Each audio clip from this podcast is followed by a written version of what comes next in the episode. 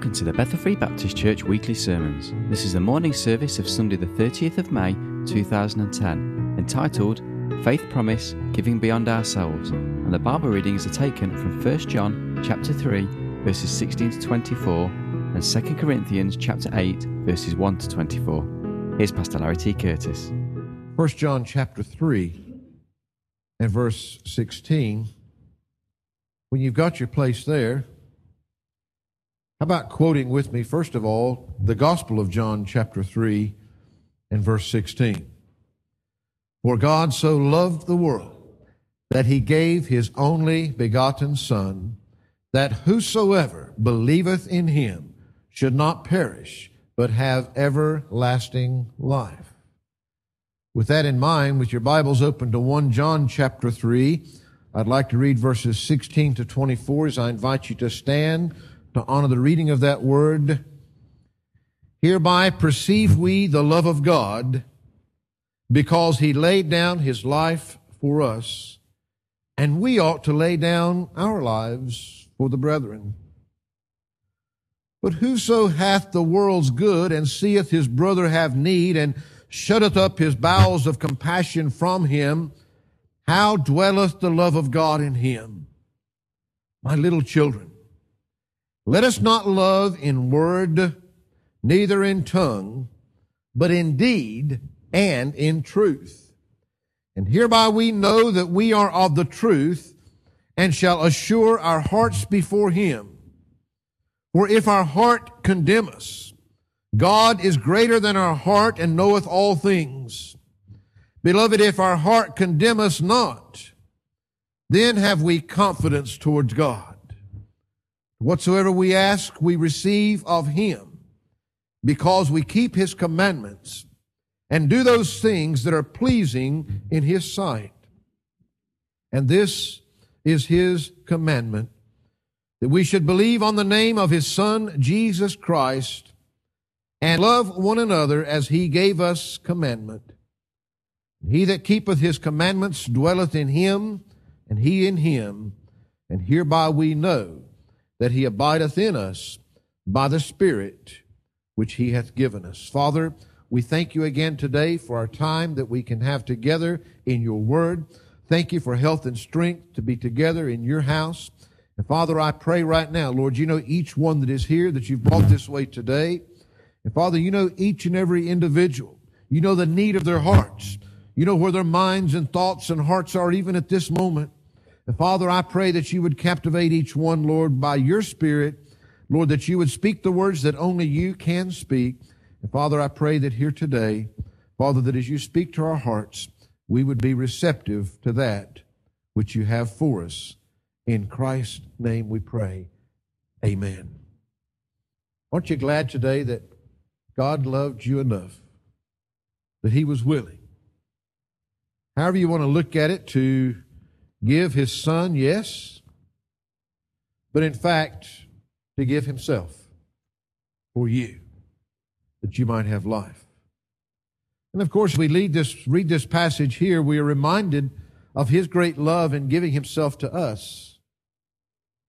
And I would ask you this morning, should we do any less than giving ourselves to him? He has asked us to put our faith and trust and belief in the act that He did for us on Calvary. The fact that He died for our sins and rose again the third day. But He's asked us here that we love one another and that we love not just in word and mouth and, and, a, and a bunch of words, but in our actions and our deeds as they go forth. Now, as we once again come to that time of the year when we have our annual missions conference, some may ask, why another conference? We know all about missions now. We support lots of missionaries now. I have for a number of years now. On the Sunday preceding our conference, we have looked at the idea of how that we might be able, through faith promise, to accomplish more for missions in the year ahead. So you might say, well, we've heard all about that, so why do we need to hear it again? Well, I can read this, which was written by a church member, and I would say before reading it, that I can assure you that it is not by accident. It is not by coincidence. It is not by even our own doings that this congregation here today is able to support the number of missionaries that we do with the amounts that we do. Folks, that doesn't just happen by itself. It happens because of what God has done through the hearts and lives of you right here this morning. It is God's accomplishment. He deserves all the glory. But the truth is that we need God to do through us what we cannot do ourselves. I read this and I thought it was pretty appropriate considering our times, considering the comments that were made in our treasurer's report in our last AGM. How that as we look around the world and we see all the financial problems and difficulties and things that are going on, and yet, rather than seeing the giving decrease, we've seen the giving go up. We've seen God allow us to give more to the work of missions, to the cause of the gospel around the world. And you know, if you know anything about this preacher by now, that yes, our greatest end is to glorify God, but folks, our greatest task that we have, our greatest purpose in living is being able to share the gospel of the Lord Jesus Christ with others that they might come to know Him. There is no greater purpose that your life can have than to be the representative of our Lord in portraying that message to those around us. This church member said this. He said, in the past year, Faith promise and giving to missions in general has been on my radar screen a bit more than usual. This is due mainly to the economic times we find ourselves in, but I like what he says next. People have had to tighten up. People have not had as much because of the economic times we find ourselves in, but also partly to my own struggle between a heart for God's kingdom and a heart for the world's stuff. You'll see what happens many times when the money gets tighter. It gets harder. And those choices, what of the world things, what are we going to give up on if there's not as much money to go around? Is it going to be God? Or is it going to be our own personal stuff, which is about as good as most of it can be described? We've got a lot of stuff in this world that we're going to leave behind that's going to be absolutely worthless, even though that many times we have actually used uh, the greatest amount of what God has blessed us with on all this stuff that's going to be worthless anyway. He goes on. He says, Remember when it comes to missions giving that goes beyond the tithe, one explanation and or exhortation isn't enough. We have a culture that screams in our faces every waking morn, moment Buy stuff to find happiness. Buy stuff to find contentment. Buy stuff to find pleasure and so on. So people aren't simply going to find ways after just one sermon to sacrifice so that they can give more throughout the year. You're competing with the world's message. And they're getting more than a healthy dose of that seven days a week. We need to continue to encourage and challenge to look for ways to live differently today so that we can be more, more generous tomorrow. The little things. How can I give up on this personal pleasure, this going out for this meal that, that this 20 pounds or this 30 pounds might go to supply the, the need of some pastor in India rather than me just wasting it in one evening? How can not buying every feature on my next car enable me to see another church plant launched? How can my being thrifty with my clothing enable me to provide care that opens the door for sharing the gospel? Pretty good insight. You see the thing, there are all around us every day of our lives. The world is screaming, buy this, you need this, buy this. If you're going to be happy, if you're going to enjoy life, this is what you need. And folks, I don't say this to be nasty. We are some of the greatest blessed people on the face of the earth.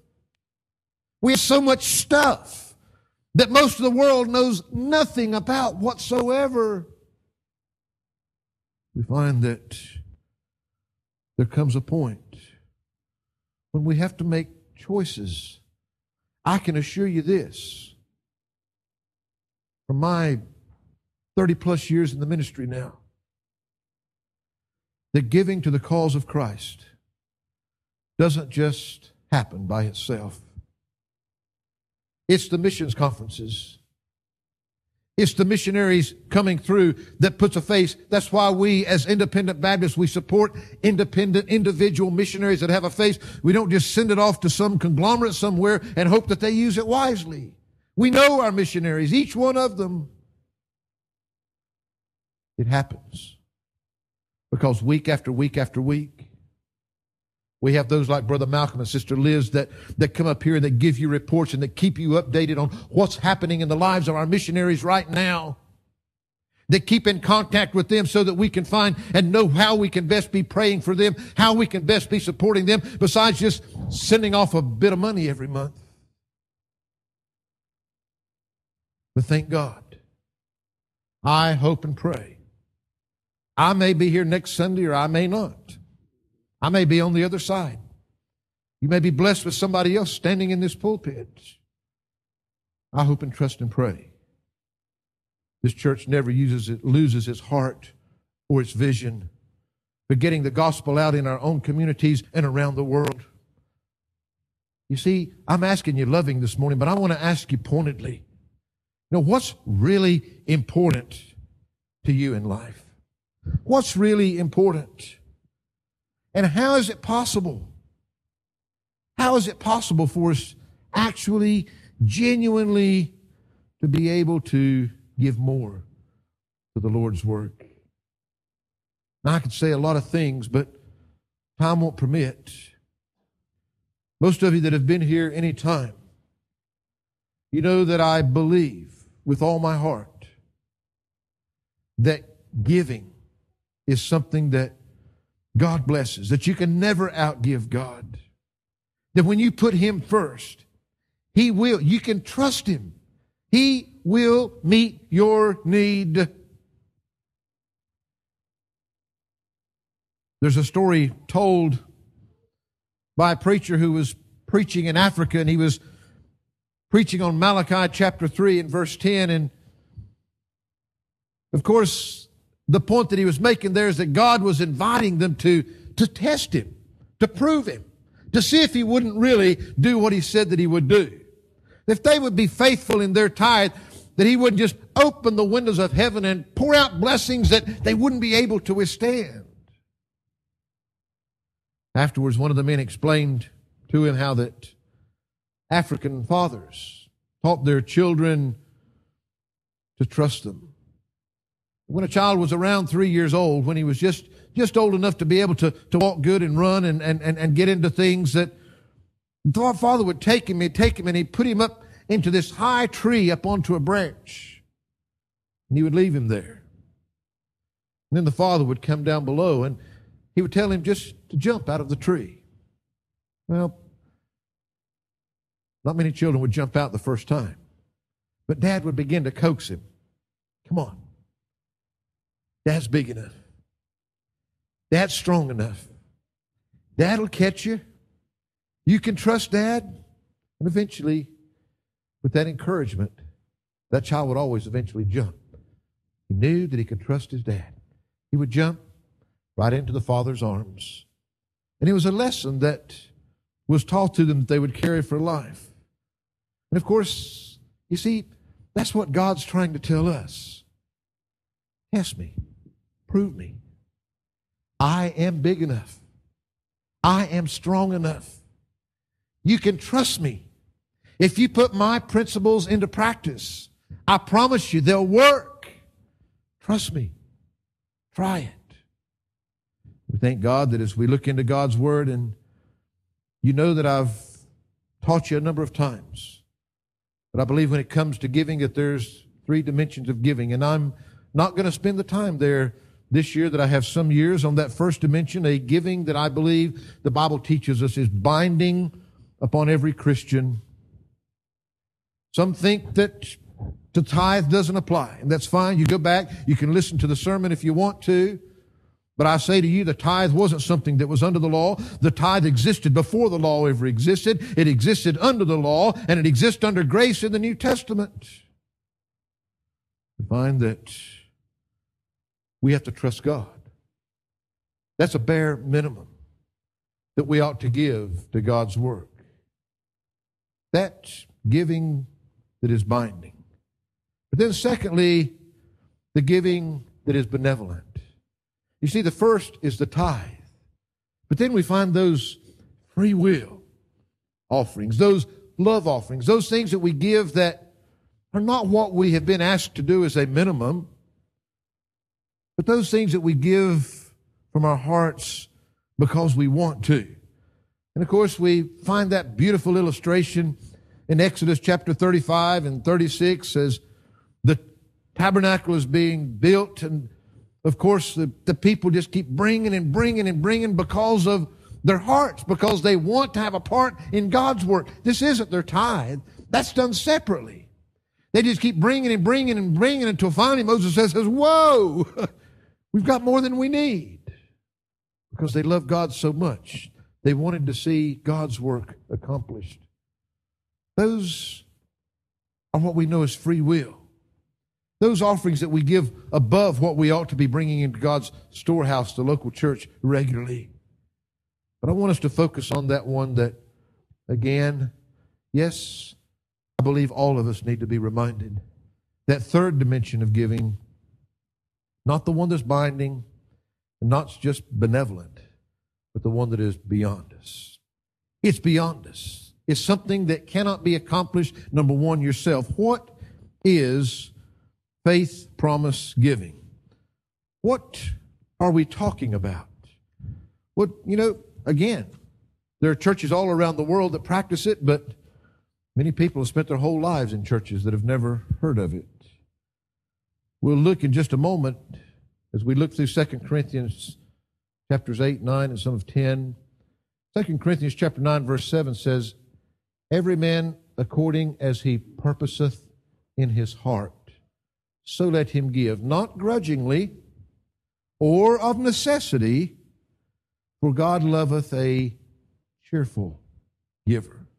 You see, I'm not here telling you that you have to do this this morning. I'm here to point you to God's principle. God's the one that's saying, trust me and see if I won't do what I say. This is something that has to be done that is beyond any possibility of you doing it yourself. As long as you can do it, then it still falls into those free will offerings that are being done out of the love and the generosity of your heart.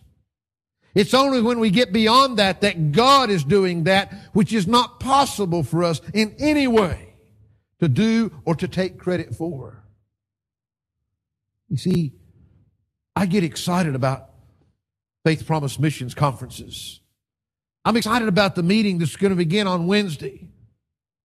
I pray that our hearts can be stirred and our hearts can be challenged as we realize and recognize that the more we get involved in missions, in, in, in faith promise missions, the more people in the world are going to hear the gospel and be able to come to know the Lord Jesus Christ. It's God that will use us if we'll truly give ourselves to Him to accomplish the task that He's left us to do. If we can get our eyes off of the world and get our eyes upon Him and trust Him and believe that He will do what He says that He'll do. We're not talking about a pledge. Matter of fact, when you fill out your faith promise slips, and I meant to ask Brother Malcolm earlier if he had some, we normally give those out this Sunday, the Sunday before the conference, because hopefully, as we've already asked you, you've already been praying about it.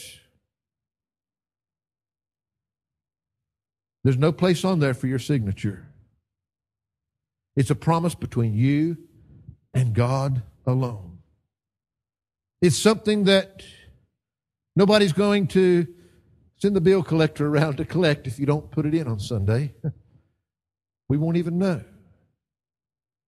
It's not something that's to be taken from your tithes or offerings or those things that you should be doing within your own heart It's strictly between you and God. If you decide sometime during the year that you just can't give it, well, then you don't have to come to me. You don't have to come to Brother Peter. just take it up with God. It's between you and He. And, and as, long as, it, as long as you and God are okay with it, that's fine. It's waiting before the Lord. That's why we ask you to pray. That's why we ask you not to wait till next Sunday when we'll be receiving those faith promise cards, not to wait till then to start beginning to try to figure out what you're going to do. Why do we do it that way? Because it's biblical. We'll see here in just a moment. The people promised ahead of time what they were going to do. And then the Apostle Paul came and got it later after they'd had time to do that. That's why we do it year after year. Why do you put it on a card? Some of you give to missions and never put it on a card. Well, thank God, keep giving. You see, don't be afraid of committing to God. Don't be afraid of being specific with your God. First of all, you write it down because it's a commitment between you and God. And it's a reminder. And also, it's the only way that your church, if we take and we, we don't have any earthly idea what's going to come in week by week by week by week, how do we promise those missionaries that we're going to support them so much?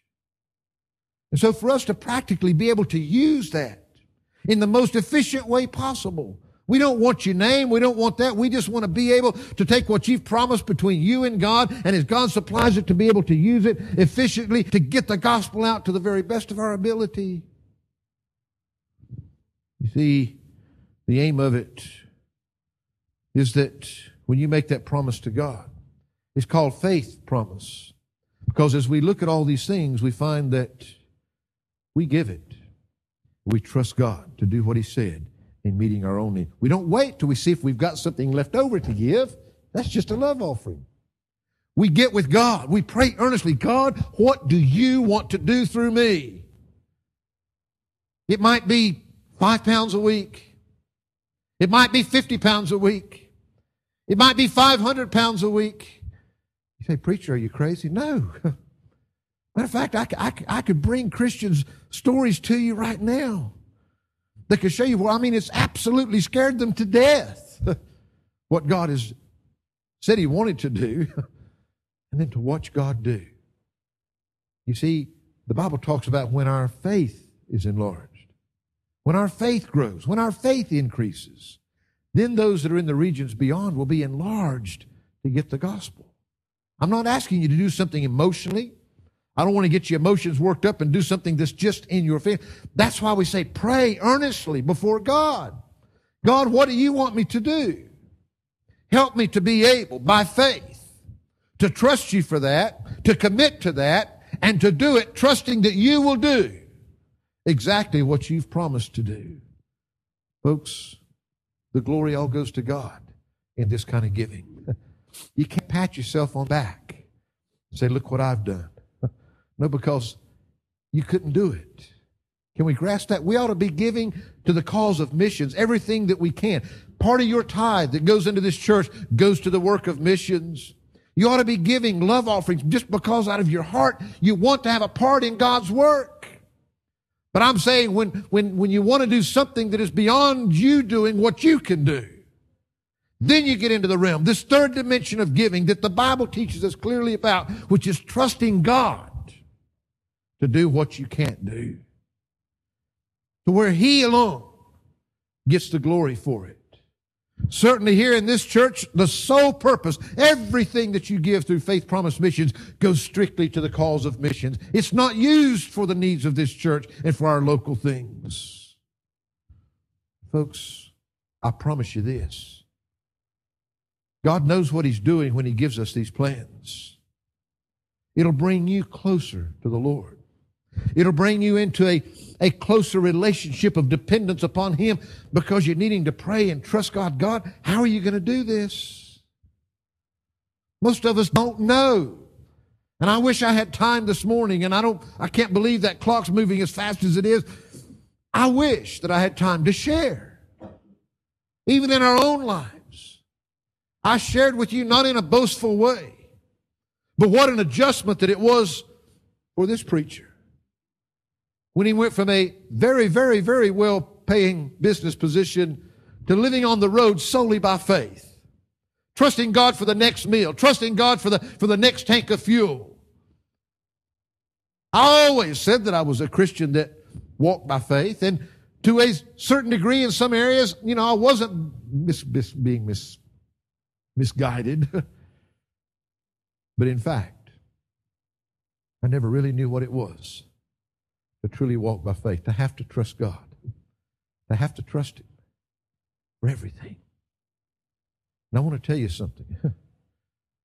what a blessing that it brings to your life.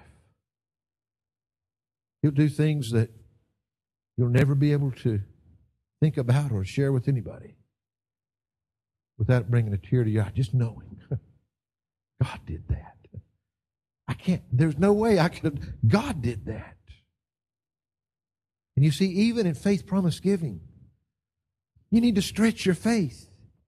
I'm, we, we, we see, well, we were going to see, if I get through the introduction in time, we're going to see that the truth is, is that God can do amazing things. It's never meant for your harm, that you could be put under a burden. If you just act on your own emotions and in your own flesh and all those things, it will. You need to be earnestly getting on your knees before God. God, what do you? Give me peace about what you want to do through me. Week by week, consistently, for the cause of missions. We're going to see that it's a scriptural thing to do, that it's something that's done by absolute faith and trust in the Lord, that it's church centered. You see, when you give it through faith promise, when it goes into the local storehouse, when these missionaries are supported and taken care of. The preacher can't take a pat on the back. The mission secretary can't get a pat on the back. The deacons can't get a pat on the back. Only God gets the glory. They don't know what individual that it's come from. It's the church, the body that we were singing about. Our single one body that we all make a part of here at Bethel. He gets the glory not us. Open your Bible, if you would, to 2 Corinthians chapter 8. Now, I'm not going to be able to do much more than just read and make comments. I want you to leave here today. If you decide not to have a part in faith promise giving during this next year, that's between you and God. What I do not want you to do is to leave here today not understanding what faith promise giving is. The invitation for you to be involved in it because it'll be a blessing to you. I don't mean this mean, but you know what? God's not so poor that He's got to have your money in order for His work to be done. The truth is, what I'm asking you to do here today is not for the benefit of God's work being done the blessing of having a part in that work being done. God has chosen to do it this way, and He's given you the privilege and the opportunity. We find that as we look here today, if you get involved in this, He wants you to do it because, wow, this is great. I'm excited about this. Thank God for being able to have a part in it. Problem is, most of your programming's been all the other direction for a long time. Didn't go away is you're, you're used to thinking about that money and, and the reality is that until God really gets all of you, He's not going to really have your pocketbook. He's not going to really have your mammon, your money. Notice in 2 Corinthians chapter 8, I'm going to begin reading. Notice what he says in verse 1. Moreover, brethren, we do you to wit of the grace of God bestowed on the churches of Macedonia. Now, the Macedonian church is being used as an example. This isn't some kind of theory work. This is the recording of reality in God's Word about this church. It is a work of grace, he says here. It is only by God's grace that this church has been able to accomplish what he's about to show us that they've done. Notice he says in verse 2, how that in a great trial of affliction, the abundance of their joy and their deep poverty abounded unto the riches of their liberality. These Christians in this church were facing, he says here, a great trial of affliction. He says they were in deep poverty. Most of us, we've read about it, we've heard about it, we've maybe even seen some pictures of it, but most of us in our societies have never really experienced deep poverty. But I want you to understand that whatever your idea of it is, this church was in great affliction. They were in deep poverty, yet they're joyful. And the Bible says here that they're, they're generous and they're, they're liberal in their giving. Now, does that make sense? How somebody can be being afflicted and they can, can, can be in deep, deep poverty and yet have this great joy and be generous in wanting to give away what they do have. They're not complaining, which seems to come so natural to our Christian society today. Complain about this, complain about that. We don't like this, we don't like that. They're joyful. Notice what he says in verse 3 For to their power I bear record, yea, and beyond their power, they were willing of themselves. They had done everything possible that was within their own strength, within their own power that they could do. But now they were doing that which the Bible says was beyond their power. It couldn't be accredited to them. It was something that they could not do themselves. It was something that was only accreditable to God and His grace praying us with much entreaty that we would receive the gift and take upon us the fellowship of the ministering to the saints. These people, under all this affliction and poverty, the Bible says here they're literally begging Paul. Let us give.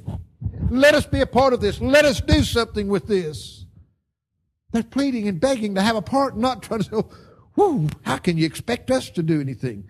How can we do more?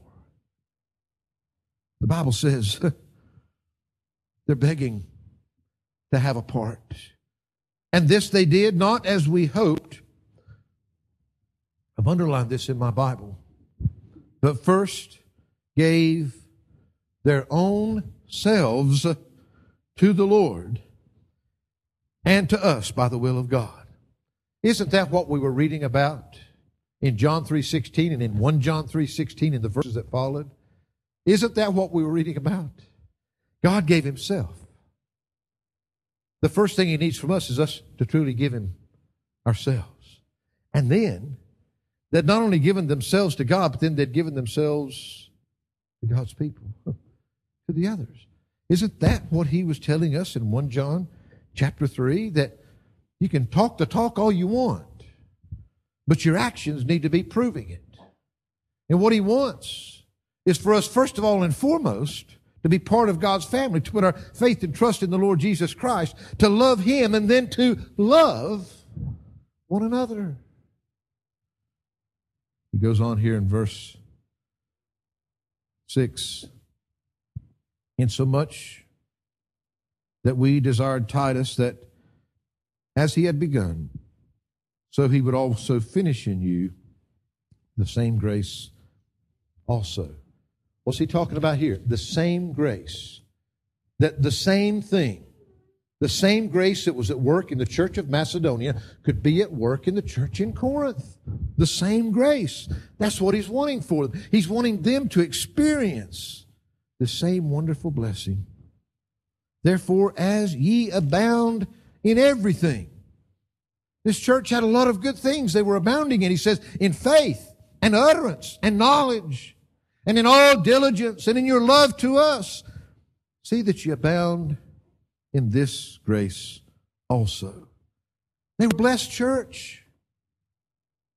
They were doing a lot of things well. But they needed this grace at work amongst them. He says in verse 8, I speak not by commandment, but by occasion of the forwardness of others, and notice what he says, to prove the sincerity of your love. That's kind of what John was saying back there, wasn't it? Don't just talk the talk, but walk the walk. You can go around saying all day long, I'm a Christian, I love God, I love my brothers and sisters in Christ. He's saying, this is not something that you have to do in order to be a Christian. This is not something that is by commandment. But this will prove where your love really lies. We find that he says in verse 9, Will you know the grace of our Lord Jesus Christ, that though he was rich, yet for your sakes he became poor, that ye through his poverty might be rich.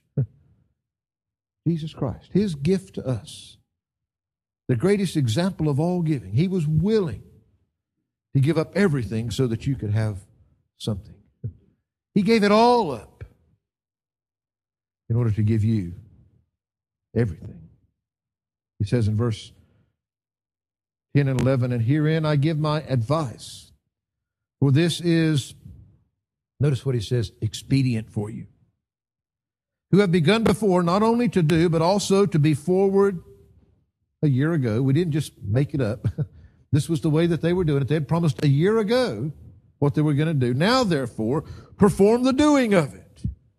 That is, there's a readiness to will, so there may be a performance also out of that which you have. I've said time and time again, don't put something on there that you don't mean. Be honest, be sincere about what you're doing. They'd made the promise the year before. That was time to see it all fulfilled. He says in verse 12, For if there be first a willing mind, it is accepted according to that a man hath, and not according to that he hath not. God's never asked you to do anything that, well, He's asked you to do something here that is beyond you. He's never asked you to do anything that you can't do. Now, some of those things we can only accomplish as this one by His grace, in His grace, in His power. But he's not asking, he's not giving you some hypothetical thing that's not going to be able to be accomplished out there. You need to have a willing mind. You need to have a willing heart, the readiness to do it. He says, For I mean not that other men be eased and ye burdened. He said, but by an equality that now at this time your abundance may be a supply for their want, that their abundance also may be a supply for your want, and that there may be equality, as it is written. He that had gathered much had nothing over, and he that had gathered little had no lack.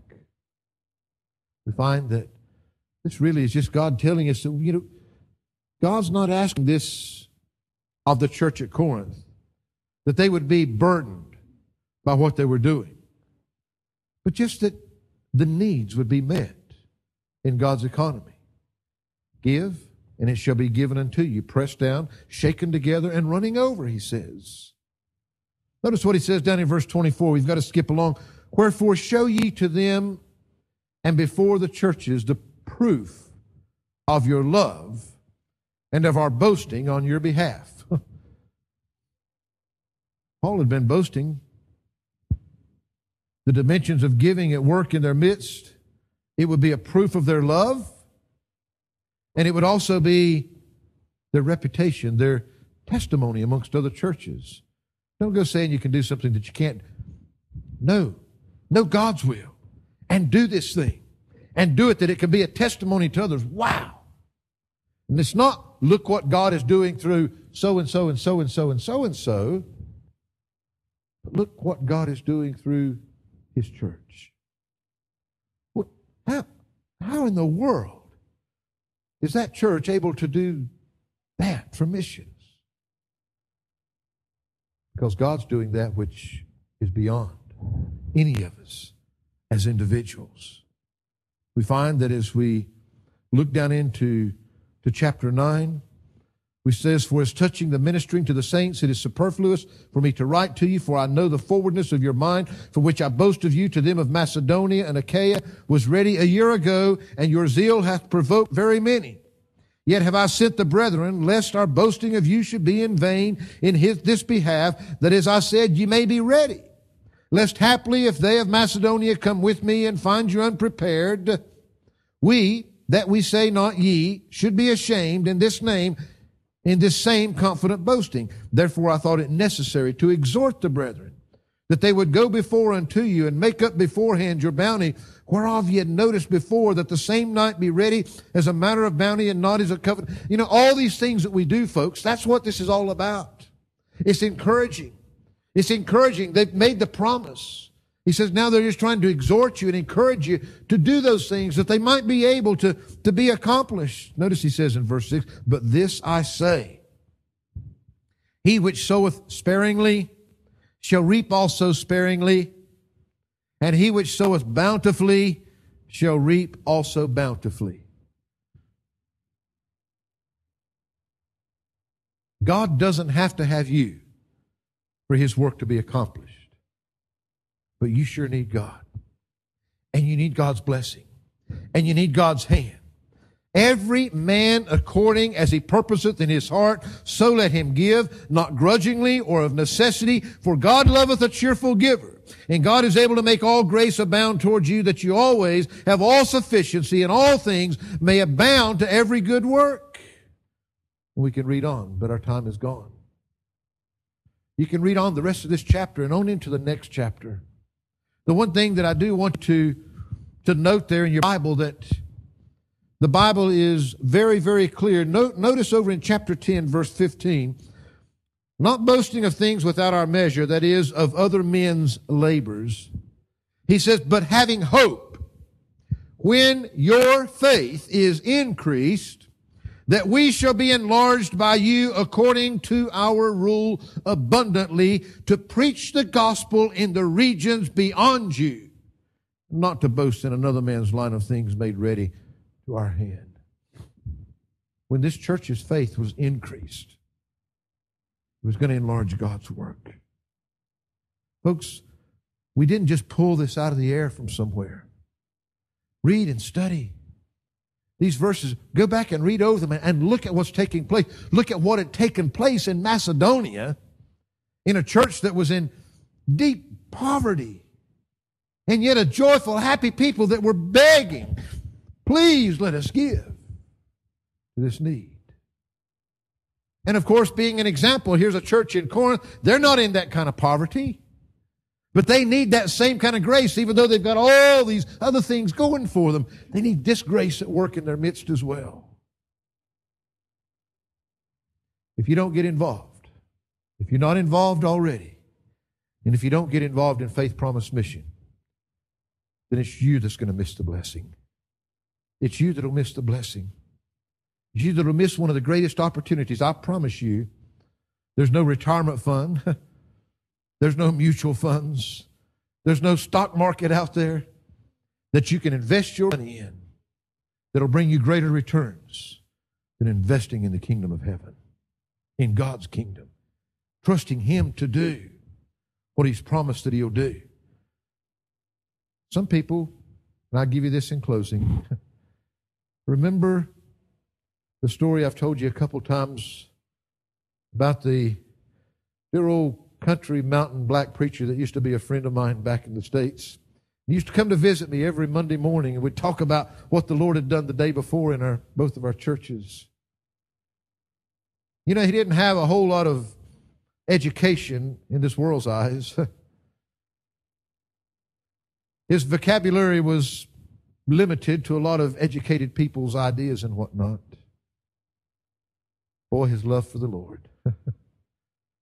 his sincerity for the Lord and his work. And I told you that that simple preacher made that statement to me that Monday morning.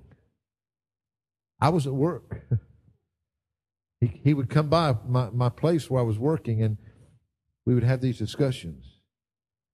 And he said something like this. He said, huh.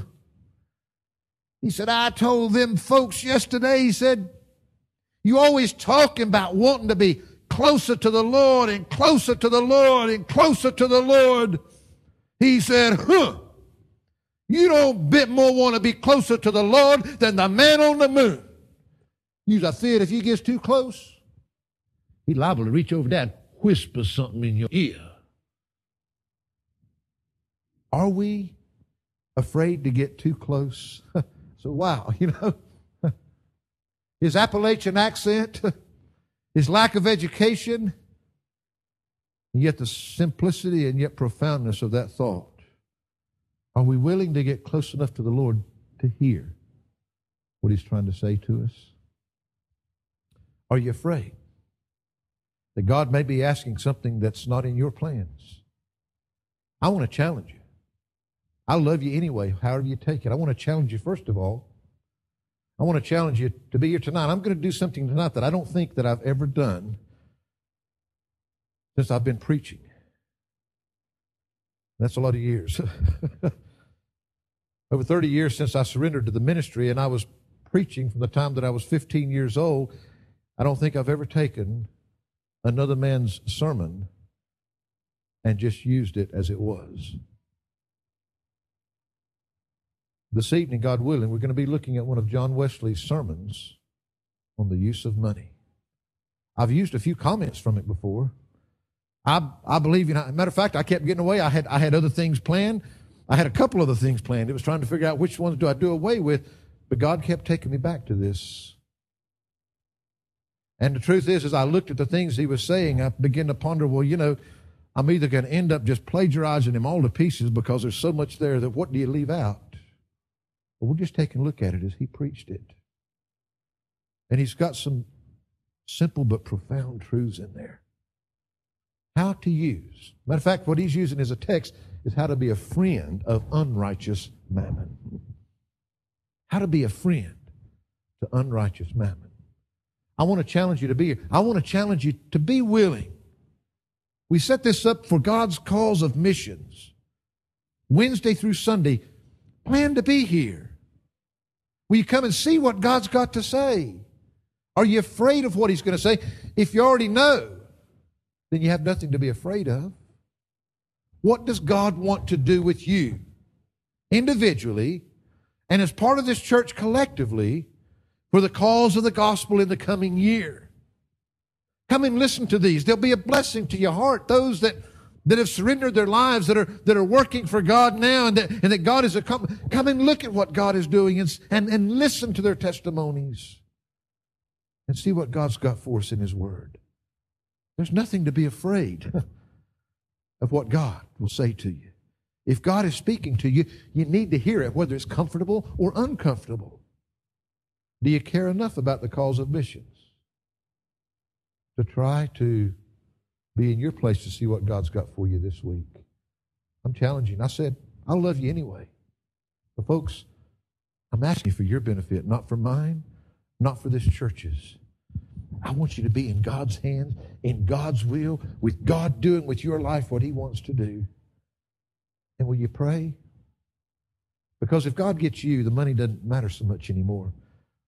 You know, I told you this illustration, and I promise I'll finish. I'm sure I've used it with you before. Brother Steve, a lot of times when you go to the doctor and, and, and you're not feeling well, one of the things he starts doing is he starts poking on you because you're hurting inside, but he can't see in there, so he starts poking and feeling. And, and if he hits the right spot that's tender, what happens? We jump and we say, ouch, you know. Why? Well, either he's been getting carried away and poking too hard, or he's hit a tender spot. There's something wrong on the inside. And just pretending that it's not wrong will not fix it. You know, the truth is, when we get to talking about things like this, yes, I'm giving you fair warning. If you listen to God this week, it's liable to cost you some money, it's liable to cost you some time, but nothing that you don't want to give from your heart because you desire to. We're not going to twist your arms, and I definitely don't want to play on your emotions. I want you to listen and hear God. You know, if it hurts, when the preacher starts talking about giving and sacrificing and things like that, if it's hurting, Something must be wrong. And it needs to be fixed. It won't fix itself. We need to hear what God's got to say for us. Father, we thank you. And Lord, I know I've left so much out of what I had wanted to say this morning, but Lord, I pray you can take these simple thoughts and you can speak to our hearts. And Lord, this is such an important time for us as individuals and as a church. Lord, I pray that you'll bless this week, this conference. I pray that you'd help us, Lord, to have open hearts and open minds. Lord, we need to be focused on this. We need to hear from, from your people. We need to hear from you. So I pray, Lord, that you would give us a wonderful conference this week, that you'd speak to our hearts. I pray as a church that our hearts and minds would be open, and I pray, Lord, that you would bring others in that maybe need to hear what's being said. And I pray that when we look ahead, Lord, of what you're going to do in the coming year, I pray, Lord, that it will continue to amaze us to see you doing that which we can only say that's God. It's not us. For it's in Christ's name we pray. Amen.